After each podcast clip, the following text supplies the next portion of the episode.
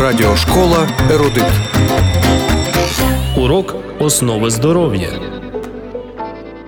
Про мандри ковтка повітря в нашому організмі говоритимемо зараз. Спочатку повітря фільтрується, зігрівається і проходить гортань, трахею, бронхи, бронхіоли та прямує в легені.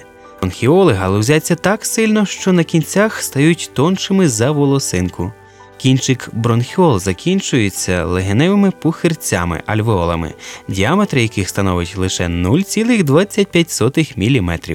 При цьому, якби всі альвеоли легені розтягнути на площину, вони зайняли б площу у 80 метрів квадратних. Це приблизні розміри тенісного корту. В альвеолах здійснюється обмін кисню на вуглекислий газ. Взагалі, зовні дихальна система схожа на розлоге дерево, перевернуте догори ногами. Для того, щоб запустити процес дихання, повинен рухатися особливий еластичний куполоподібний м'яз, діафрагма та реберні м'язи.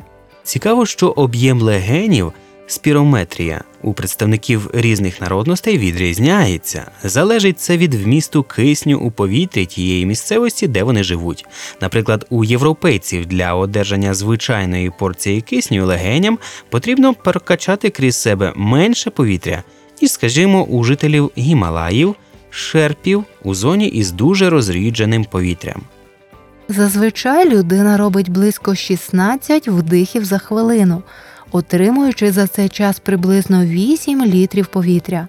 У стані спокою повітря проходить через бронхіоли зі швидкістю 75 км на годину, а при чханні ця цифра може досягати швидкості звуку близько однієї тисячі кілометрів на годину. Ось так.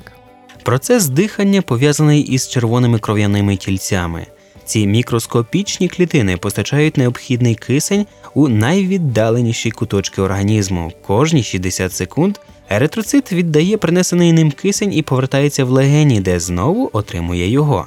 Еритроцити живуть в середньому 120 днів і повинні безперервно оновлюватись. Неправильне дихання спричиняє те, що в легені поступає менше кисню, і відповідно менше кисню потрапляє в клітини нашого організму. Людина швидко втомлюється, їй болить голова. Адже кожна зі 100 трильйонів живих клітин, яке складає тіло людини, повинна мати постійний притік свіжого кисню. При недостатньому кисневому забезпеченні розщеплюється глюкоза і перетворюється у шлаки. Найбільш чутливий до дефіциту кисню мозок.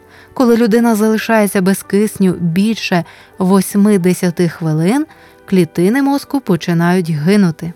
Цікаво, що людина народжується із правильним механізмом дихання животом. Підростаючи майже у всіх, переважає поверхневе. Тому вчитися глибокому диханню треба багатьом і повсякчас. Повітрям освіжується і врівноважується дух, підвищується концентрація уваги і мислення, покращується пам'ять, збуджується апетит та інтенсивність травлення, зростає працездатність, а сон стає глибшим і спокійним.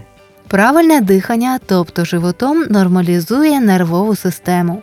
Тому, друзі, коли ви ось готові посваритися з кимось, коли нерви напружені до межі, коли перед вами відповідальний публічний виступ чи презентація, зробіть маленьку вправу експеримент.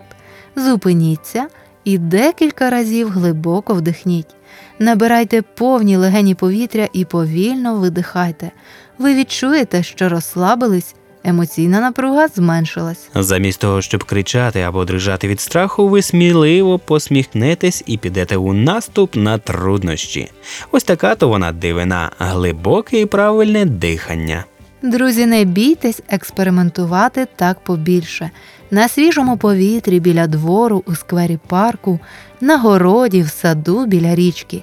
Нехай ковток чистого повітря зміцнить ваше здоров'я і відносини між людьми. У студії для вас працювали Анжела Поліщук Та Юрій Прозапас. До наступної зустрічі в ефірі. Радіошкола Ерудит.